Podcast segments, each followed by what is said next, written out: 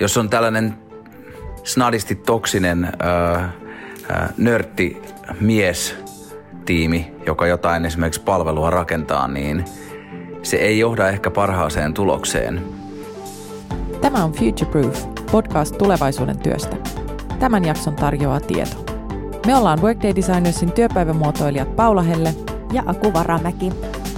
Teknologia kehittyy huimaa vauhtia ja on osa meidän kaikkien elämää. Naiset ovat kuitenkin aliedustettuina teknologian kehittämisessä. Miksi naiset eivät hakeudu teknologia-alalle ja miksi heidän ylipäätään pitäisi olla kiinnostuneita teknologiasta?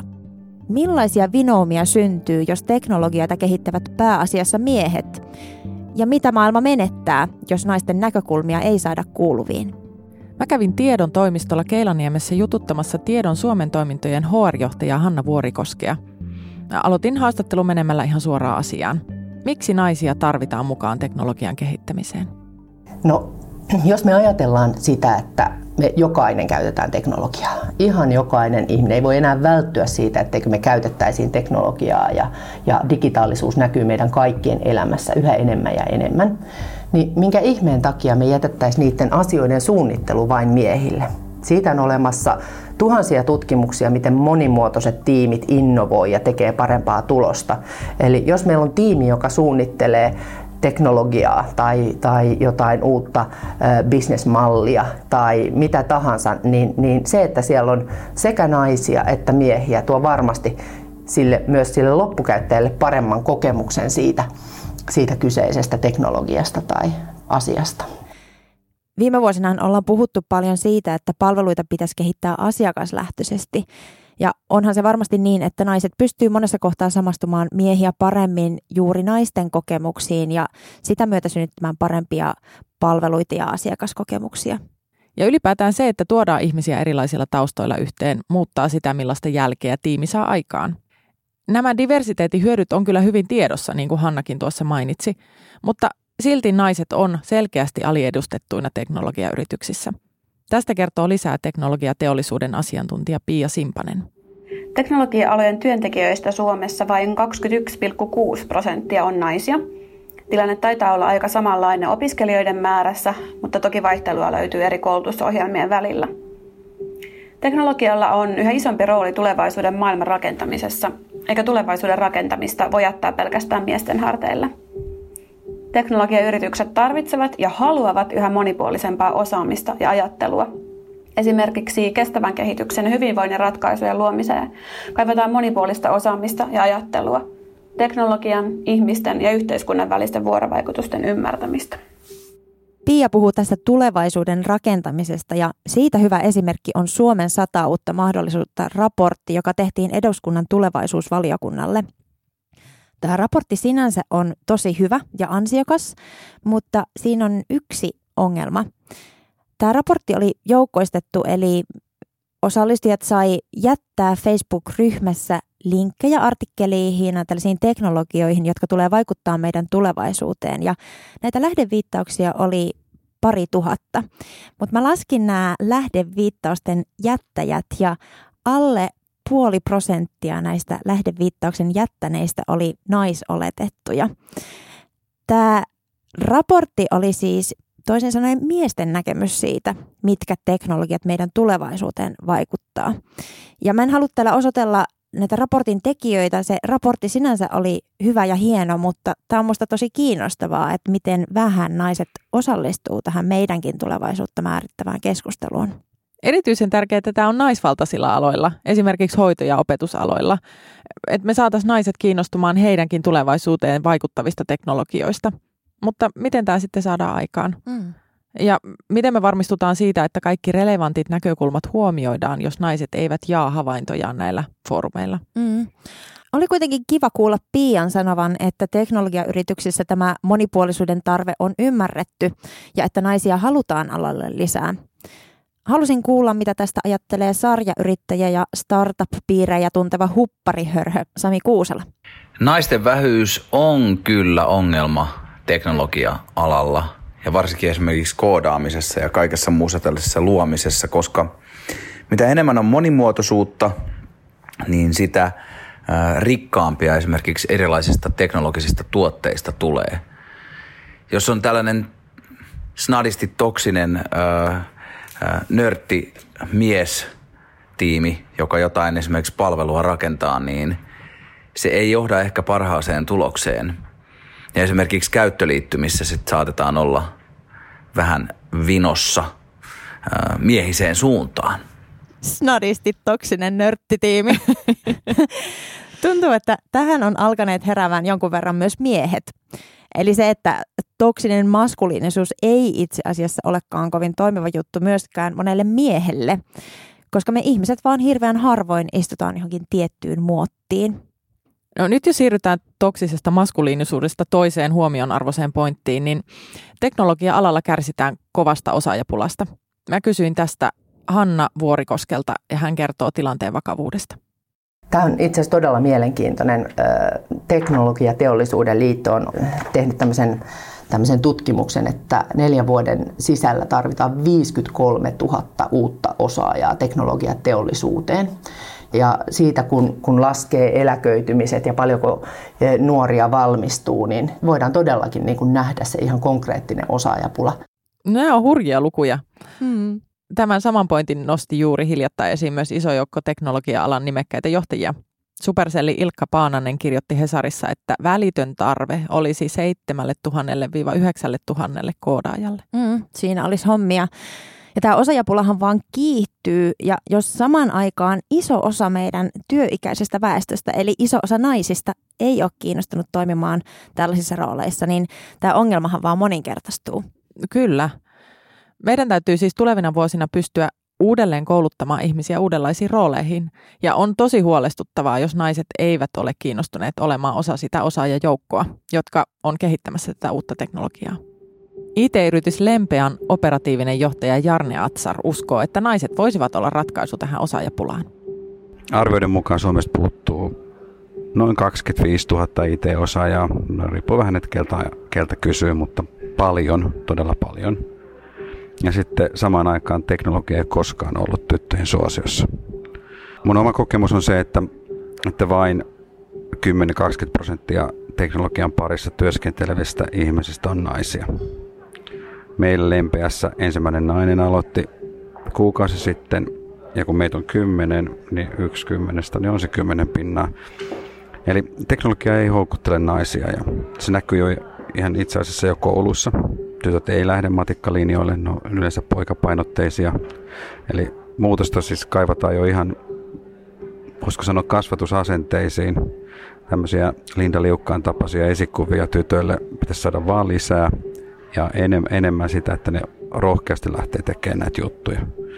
Mä oon itse neljän tytön isä ja mä voin sanoa, että nämä tytöt on todella nokkelia ratkaisemaan ihan mitä tahansa juttuja. Ja näitä taitoja teknologia tarjoaa, tai näihin taitoihin teknologia tarjoaa semmoisen ihan loistavan työkentän. Et mä niin kuin toivon ja olen omia tyttärienikin myös, myös tota koittanut rohkaista, että, että ei ole pakko lähteä pelkästään lukemaan niitä niin sanottuja tyttöjuttuja. No sitten työpaikoilla tietysti tyttöjä naisia kaivataan tasapainottamaan sitä semmoista äijämeininkiä, joka on hyvin mies, miesvaltainen. Ja se tuo sitten, ja siellä on niin omat jutut. Sitten kun tulisi, tulisi naisia mukaan, niin saataisiin erilaisuutta sinne sekaan. Monimuotoisuus on aina rikkaus. Liittyy se sitten sukupuoleen, uskontoon, liikuntakykyyn, kulttuuriin tai mihin vaan erilaisuuteen. Olen itse asiassa sitä mieltä, että ei, me, ei meiltä puutu tuota 25 000 osaajaa Suomesta. Me tarvitaan vain naisia mukaan ja saadaan tehtyä nämä hommat. Et naisten avulla Suomen devaus nousuun. Right on. Ihana Jarne. Mm. Jarne puhui tuossa siitä, että hänen tyttönsä ovat näppäriä ongelmanratkaisijoita ja mm. tätä tarvitaan teknologian kehityksessä. Mm. Onko siis yksi osa ongelmaa itse asiassa se, että me katsotaan tätä teknologian kehitystä aika kapeasti ja ymmärretään suppeasti se, että millaisia taitoja siellä tarvitaan? Mm. Mua ainakin vähän ärsyttää jo se, että puhutaan siitä, että kaikkien pitää opetella koodaamaan. Mm. Et kun teknologia-ala on niin paljon enemmänkin kuin vaan sitä koodaamista ja siellähän tarvitaan hyvin monenlaisia taitoja ja on monenlaisia töitä, ei pelkästään sitä koodaamista. No joo, mä kysyinkin tästä tiedon Hanna Vuorikoskelta. Tarkoittaako tämä sitä, että kaikki on, on opeteltava koodaamaan? No ei se varmaan huono olisi, mutta, mutta tota, ei. ei. Ei kaikkien ei tarvitse osata koodata. Sitähän se teknologia ei, ei vaadi, vaan, vaan nyt jos miettii niitä, niitä osa-alueita, mitkä linkittyy teknologiaan, niin siellä on palvelumuotoilua, siellä on dataa ja analytiikkaa. Totta kai se, että ymmärtää vaikkapa koodaamisen perusteet, niin varmasti auttaa asiaa. Eli mä ainakin aion rohkaista mun omia lapsia olemaan kiinnostuneita ennen kaikkea uteliaita, jotta, jotta tota, ainakaan mitkään tämmöiset ei jää siitä kiinni, että ei olisi ollut mahdollista tutustua asioihin. Hanna puhuu tässä siitä, miten hän itse kannustaa omia lapsiaan uteliaisuuteen. Miten paljon meillä aikuisilla on vaikutusta siihen, mistä asioista esimerkiksi juuri tytöt kiinnostuu? Tästä Hannalla oli kiinnostavaa tutkimustietoa. Kuunnellaanpa. On tehty myös sellaisia tutkimuksia, että esimerkiksi tytöt ja pojat, minkälaisia eroja siinä on jossain vaiheessa, että tytöt ei enää olekaan niin hirveän kiinnostuneita ikään kuin lähteen sille teknologiapolulle. Ja, ja siitä on Microsoftin tekemä mielenkiintoinen tutkimus, jossa, jossa tota noin, niin 11 500 nuorta ja, ja lasta on, on haastateltu ja, ja sieltä on, on saatu ihan hienoja oivalluksia. Eli tytöt ja pojat on ihan yhtä kiinnostuneita teknologiasta ja noin 11 ja 15 ikävuoden välillä tapahtuu jotakin etenkin tytöissä, koska siinä vaiheessa 15 ikävuoteen mennessä tytöt oikeastaan sitten lähtee enemmän niille muille kuin teknologisille poluille ja kiinnostuu muista asioista kuin vaikka matematiikasta ja tämän, tämän tyyppisistä aineista. Okei, okay, niin just. Eli Eli tavallaan kyse ei ole siitä, etteikö tytöt voisi osata ja olla kiinnostuneita, mutta jotain tapahtuu siellä murrosiässä. Jotain tapahtuu ja, ja tässä tutkimuksessa kävi aika makeasti ilmi, eh, minkälaisia juttuja siellä tapahtuu. Ja ensimmäinen asia on se, että puuttuu roolimalleja. Eli, eli oikeastaan ne, ne tytöt jo ihan nuoresta pitäen, niin joko tiedostamatta tai ihan tiedostetusti altistuu ajattelulle, joka suuntaa heitä ehkä tämmöisiin niin kuin toisenlaisiin kiinnostuksen kohteisiin kuin, kuin vaikka teknisiin, matemaattisiin, fysiikkaan ja niin poispäin. Ja se roolimallien puutos, niin se on mun mielestä niin kuin ihan tämmöinen yhteiskunnallinenkin juttu, että voitaisiin enemmän vielä korostaa niitä onnistumistarinoita ja niitä naisia, jotka, jotka on tehnyt upeata työtä ja tota, päässyt pitkälle nimenomaan tässä teknologiasaralla. Ei ole tosiaan vaikea nähdä tätä roolimallien puuttumista. Jos mietitään vaikka sitä, ketkä näitä teknologian liittyviä asioita on useimmiten kommentoimassa, niin kyllähän ne on miehet. Mm-hmm. Hörhö Sami Kuusala kommentoi aihetta vielä tästäkin näkökulmasta. Mä en näe, että teknologia-alalla olisi rakenteita tai asenteita ainakaan ihan pinnassa, jotka suosisivat miehiä ja syrjisivät naisia. Kysymys on ennemminkin tällaisesta kulttuurista, totutuista asioista, jotka liittyy sukupuoleen. Eli äh, on jollain lailla äh, yleisempää ja helpompaa ehkä pojille alkaa nörteiksi ja koodailee ja kaikkea muuta kuin tytöille. Se on vaan yleisempää. Ja tota, sehän on kuitenkin asia, johon olisi kiva saada muutos. Sitä ei saa millään säännöksillä tai sitä ei mun mielestä saa myöskään millään tällaisilla niin kuin kiintiöillä aikaiseksi, koska siinä pitää olla reilu. Ei teknologia äh, hommissa, niin siinä sukupuolella ei ole sinänsä niin suurta merkitystä ja kaikkia pitää kohdella samankaltaisesti, samanarvoisina. Eli just siinä mielessä, että esimerkiksi jos nostettaisiin jotain tyttöjä tai naisia jalustalle sille, että kerrottaisiin, että tässä on superkoodaaja, huipputyyppi, vaikka kyseessä olisi ihan keskinkertainen, ihan ok-tyyppi, niin silloin tämä juttu kääntyisi itseään vastaan.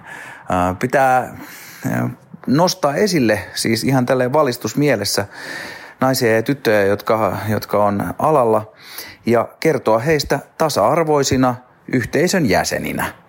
Ei sen enempää eikä vähempää toi asia varmaan just noin niin kuin Sami kuvaa, että ei meillä ainakaan Suomessa ole mitään ilmiselviä syrjiviä rakenteita, vaan kyllä ne on paljon syvemmässä ne arvostukset tässä meidän kulttuurissa. Mutta sitten tämä pelko, että epäpäteviä tai keskinkertaisia naisia nostettaisiin jalustalle, niin mä en pidä tätä hirveän relevanttina huolena. Et pikemminkin mä näen, että tässä on kaksoistandardi, että miehet ö, pääsee esille, vaikka he olisivat ihan keskinkertaisia, ja sitten taas naisten täytyy olla aika briljantteja, että, että nainen pääsee kertomaan näkemyksensä asiaan. Näiden vinomien juuret on aika syvässä. Jos mietitään vaikka historiaoppituntia, jossa meille kerrotaan suurista teknologisista saavutuksista, niin aika monethan näistä on miesten kehittämiä. Mm. Ja yksi syy tähän on tietysti se, että naisilla ei ole aikaisemmin ollut tasa-arvoisia mahdollisuuksia opiskella tai olla työelämässä mukana. Mm. Ja toisaalta kyllä teknologia-alalla on aina toiminut tosi merkittäviä naisia, mutta ne on vain historian kirjoituksessa sivuutettu. Esimerkiksi Ada Lovelace, joka, jonka kontribuutio 1800-luvulla jo oli tosi merkittävä tietokoneiden synnylle ja sitten Radio Pullman, jota pidetään internetin äitinä, vaikka hän ei itse siitä tietenkään halunnut kunniaa ottaa itselleen. No just tyypillistä. Naiset ei halua pitää meteliä itsestään. Mutta vakavasti puhuen, tämä on ongelma. Että vaikka naisia haluttaisiin puhumaan esimerkiksi paneeleihin ja niin edelleen, niin naiset ei monesti tule. Mm.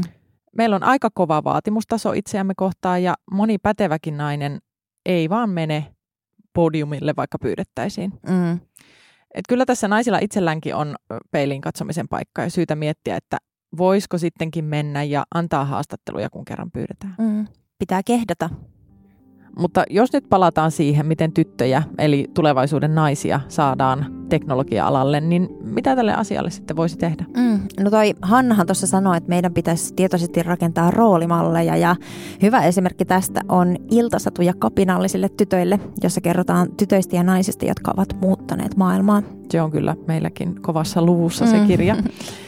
Lisäksi Hannan mainitsemassa tutkimuksessa nousi vahvoina roolimallien antajina erityisesti opettajat ja myös me vanhemmat, joiden rooli siinä, millainen käsitys lapsilla on itsestään ja maailmasta, on ihan valtava. Mm.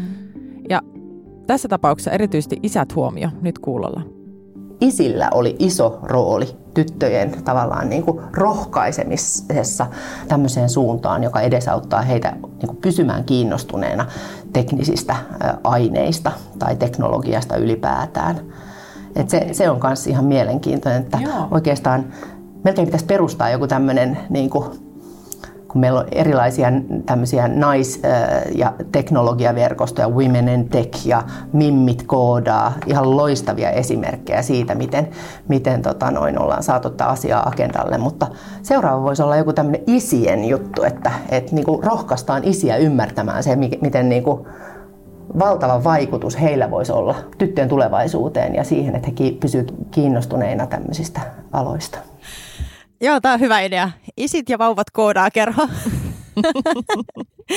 tämä, tämä näkökulma usein tuppaa vähän unohtumaan. Että usein puhutaan siitä, miten tärkeää on, että naiset on esikuvia, mutta tämä isien rooli ehkä on vähän, saanut vähemmän painoarvoa tässä keskustelussa. Mm. No nyt on puhuttu roolimallien sekä vanhempien että opettajien merkityksestä tyttöjen kannustamisessa. Mutta tiedon Hanna Vuorikoski lisäsi vielä yhden mielenkiintoisen löydöksen, jonka oivaltaminen voisi saatella nuoria naisen alkuja tiede- ja teknologia-aloille? Se, minkä takia tytöt turhautuu näihin tiede- ja teknologia-aineisiin, on se, että he haluaisivat tehdä enemmän käytännössä. Eli niitä käytännön juttuja, missä uteliaisuus tyydytetään ja saadaan oikeasti niin kuin kokeilla asioita, niin niitä pitäisi varmasti saada niin kuin lisää. Mä luulen, että moni lapsi tykkäisi tuollaisesta vähän käytännöllisemmästä tekemisestä. Mm, ihan varmasti. Semmoinen teoreettinen matikan opiskelu varmaan sopii tietyn tyyppisille nörttihahmoille, mutta ei ihan kaikille. Hyvä esimerkki siitä, miten pyritään lisäämään lasten innostusta tiedeaineisiin, on lasten tiedekerhoja järjestävä Kide Science.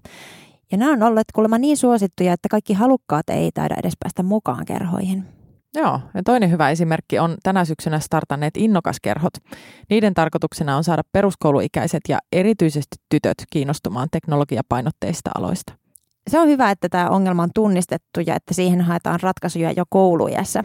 Toisaalta ei me voida odottaa 10 tai 20 vuotta, että nämä nuoret tulee työelämään. Mm. Meillä on kova osaajapula jo nyt. Niinpä. Meidän pitää pystyä kehittämään tasa-arvoa ja diversiteettiä nyt heti ja saada myös naiset luomaan uusia yrityksiä ja työpaikkoja. Mutta tässä kyllä riittää vielä tehtävää. Hyvä esimerkki epätasa-arvosta on se, että yhden Forbesin artikkelin mukaan Yhdysvalloissa vain 2,7 prosenttia viime vuoden pääomasijoituksista meni naisten perustamille yrityksille. Suomessakin on tutkittu suurimpien tekesrahoitteisten startuppien sukupuolijakaumaa. Suomen menestyneimmissä startup-yrityksissä vain neljä sadasta hallituksen jäsenestä on naisia. Mm. Mieti. Ihan järkyttävää. Myös esimiesportaassa ja koko henkilöstössä naiset jää vähemmistöön. Hanne Kettunen huomasi myös tämän puutteen ja tarttui toimeen perustamalla Founder Ladies-yhteisön. Mä kysyin Hannelta, miksi Founder Ladies perustettiin. Founder Ladies perustettiin hyvinkin hetken mielijohteesta, kun oli lehtiartikkeli, jossa nostettiin top 10 kuuminta startuppia ja huomasin, että yhdessäkään ei ollut yhtäkään naista tiimissä mukana ja mietin, että on varmaan paljon tiimejä, joissa on hyviä naisyrittäjiä ja perustajia, joten rupesin sellaista kokoamaan omasta verkostosta ja yhtäkkiä niitä olikin satoja. Ja nyt on Founder Ladies olemassa. Niin, tässä on vähän sama ilmiö kuin tuossa mediassa laajemminkin, että onhan teknologia-alalla ja startuppien perustiissa tosi paljon naisia, mutta jostain syystä he eivät ole yhtä näkyviä kuin monet miehet. Mutta tällaista Founder Ladiesin kaltaista joukkovoimaa tarvitaan siihen, että saadaan rohkaistua naisia teknologia-alalle ja rikottua sitä rakenteellista vinoumaa ja epätasa-arvoa, joka siellä vallitsee. Tästä kehityksestä voi seurata pelkästään hyvää. Hmm. Viime aikoina tutkimuksissa on käynyt ilmi, että naisten perustamat ja johtamat startupit on itse asiassa parempia investointeja ja tekevät parempaa tulosta. Esimerkiksi Boston Consulting Groupin ja Mass Challengein tutkimus osoittaa, että yhtä sijoitettua dollaria kohti naisten johtamat startupit tuottaa 78 senttiä ja miesten vain 31 senttiä. Ching! Niin, voisi ajatella, että yksi syy siihen, että naisten perustamat ja johtavat startupit tekee parempaa tulosta on se, että siellä luodaan palveluita, joita naiset haluaa ostaa. Ja mm. toisaalta on ehkä tunnistettu niitä tarpeita, jotka on jääneet miehiltä huomaamatta. Hyvä esimerkki tällaisesta tarpeesta ja erilaisesta näkökulmasta on Kamilla Tuominen. Annetaan Kamilla itse kertoa omasta lähestymistä vastaan Quantified Self-trendiin, eli siihen, miten itsestä kerättyä mittausdataa voi hyödyntää esimerkiksi oman terveyden edistämiseen. Mun oma kokemus on startup-genrestä, joka liittyy Quantified Self-maailmaan. Ja silloin 2012 mä huomasin, että esimerkiksi mun intohimo erosi osittain vallalla olevien tekijöiden intohimoista. Eli mua ei esimerkiksi kiinnostanut millään tavalla yhdistellä jotain verestä saatuja tietoja vaikkapa johonkin mun ö, juoksun kehityskaariin tai, tai tämän tyyppisiä datoja, vaan esimerkiksi mun näkökulma ja kiinnostus Quantified Selfistä liittyy oman mielen johtamiseen ja kuinka me voitaisiin vaikka mielen liikkeitä ja tunteita träkätä paremmin ja saada sitä kautta apua oman mielen johtamiseen. Ja siinä on yksi esimerkki, että miten esimerkiksi Quantified Self-alueella niin eri perspektiivistä voitiin katsoa Ähm, samantyyppisiä asioita, itsensä kehittämistä, mutta tulokset ja tuotteet oli ihan erilaisia. Tämä Kamilan esimerkki on tosi hyvä esimerkki siitä, mitä voisi olla, jos naisten näkökulmaa saataisiin vahvemmin esiin. Mm. toinen, mikä aina mietityttää, on tuo terveydenhuolto, joka on niin naisvaltainen ala, että mitä uudenlaisia ratkaisuja sinne voitaisiin luoda, jos ne alaa hyvin tuntevat ja työtä käytännössä tehneet ja tekevät naiset saataisiin itse mukaan kehittämään niitä ratkaisuja. Ilman naisia moni mahdollisuus jää ihan varmasti näkemättä, mutta helposti voi käydä myös niin, että teknologia alkaa toistaa tai vahvistaa epätasa-arvoa. Tästä kertoo Planin globaalin digikehityksen vetäjä Noora Lindström. Kysymys siitä, minkälainen maailma voisi olla, on tietysti kontrafaktuaalinen – mutta jos lähdetään siitä, että erilaiset ihmiset lähestyy haasteita omista lähtökohdistaan ja kokemuksistaan, niin voisi ajatella, että maailma, jossa naiset ja tytöt osallistuvat laajasti teknologian kehitykseen ja kehittämiseen, olisi maailma, jossa näkisin vähemmän seksististä teknologiaa, kuten tekoälyä, joka syrjii naisia, sekä paikka, jossa kokonaisvaltaisissa terveysäpeissa olisi ilmiselvästi kuukautisseuranta ja meillä olisi sel- selkeä menkka-emoji. Toisin sanoen, meillä silloin ehkä olisi maailma, jossa digitaalisen tulevaisuutemme ei toistaisi ja entisestään lisäisi sukupuolten välistä epätasa-arvoa. Ihan kaikkea teknologian käyttöä tulisi tarkastella sukupuolin näkökulmasta. Teknologia ei ole neutraalia. Esimerkiksi Google Translate ei ole neutraali. Jos kirjoitat käännöskoneeseen hän on presidentti, niin englanniksi presidentti on mies. He is a president. Jos taas kirjoitat hän on terveydenhoitaja, niin englanniksi kyseessä on nainen. Näin Google Translate vahvistaa sukupuolistereotypioita. Teknologiaa voi myös kehittää toisin. Esimerkiksi Planning Sheboard-appi on näppäimistö, joka ennakoivaa tekstin syöttöä käyttäen ehdottaa voimaannuttavia sanoja, kun kirjoitat jotain liittyen tyttöihin ja naisiin. Jos kirjoitat esimerkiksi tytöt ovat, se ehdottaa sanoja vahva ja fiksuja. Sanoja, joita valitettavasti ei yleensä yhdessä tyttöihin tai naisiin. Tuttavani on myös tehnyt oppaan feministisen chatbotin kehittämiseen, ja miksi henkilökohtaiset digitaaliset avustajat, kuten Siri ja Alexa, voisi olla feministejä? Tai ainakin ohjelmoitua niin, että he suoraan tuomitsisivat seksuaalisen häirinnän. Mä toivon, että me valjastetaan teknologia edistämään tasa-arvoa kehittämällä avoimesti feminististä teknologiaa. No, tässä on kyse ihan todellisesta uhasta tasa-arvokehitykselle – Esimerkkejä tällaisesta on olemassa useitakin. Esimerkiksi Facebookin algoritmi kohdentaa netin työpaikkailmoituksia sukupuolen perusteella miesvaltaisilla aloilla. Mm. Ja tämähän on muuten jo ollut pitkään laitonta, mutta yhtäkkiä sitten Facebookin kaltainen jätti mahdollistaa tällaisen kehityksen jälleen. No tästä vähän samankaltainen esimerkki Amazonista, jossa Amazonin kehittämä tekoälyyn pohjautuva rekrytointiteknologia alkoi suosia miehiä, koska se oli koulutettu pääasiassa miesten hakemusten pohjalta. No se projekti kyllä lopetettiin sitten, kun tajuttiin useamman vuoden jälkeen tosin, että, että se tekoäly ei toiminut ihan niin kuin piti, mutta tällaiset haasteet on kyllä ihan todellisia esimerkiksi rekrytoinnista, johon ollaan nyt kovaa vauhtia hakemassa ratkaisua noista älykkäistä sovelluksista. Mm. Hyvä uutinen kuitenkin on, että teknologia myös mahdollistaa sen, että tiimeihin saadaan lisää diversiteettiä, jos sitä halutaan. Että esimerkiksi Unileverillä tällainen ö, kasvojen ja ilmeiden tunnistamiseen pohjautuva teknologia on pystynyt haastattelemaan paljon laajemmin hakijoita kuin koskaan aiemmin ja sieltä on sitten päässyt jatkoon paitsi enemmän naisia myös muuten ihmisiä erilaisilla taustoilla. No toi on kiinnostavaa. Mutta siinäkin on taustalla se, että on hyvin tietoisesti lähdetty ö, teknologian avulla parantamaan sitä diversiteettiä. Mm-hmm. Toinen hyvä esimerkki siitä, miten teknologia on mahdollistanut tasa-arvon edistämisen, on, on se, että joissain kehittyvissä maissa on kehitetty lohkoketjuun pohjautuvia teknologioita, jotka mahdollistaa sen, että naiset voi lainata rahaa ilman, että he on riippuvaisia miehistä. Mm. Mutta on kyllä pakko sanoa, että mä oon aika huolissani tästä tasa-arvokehityksestä tällä hetkellä.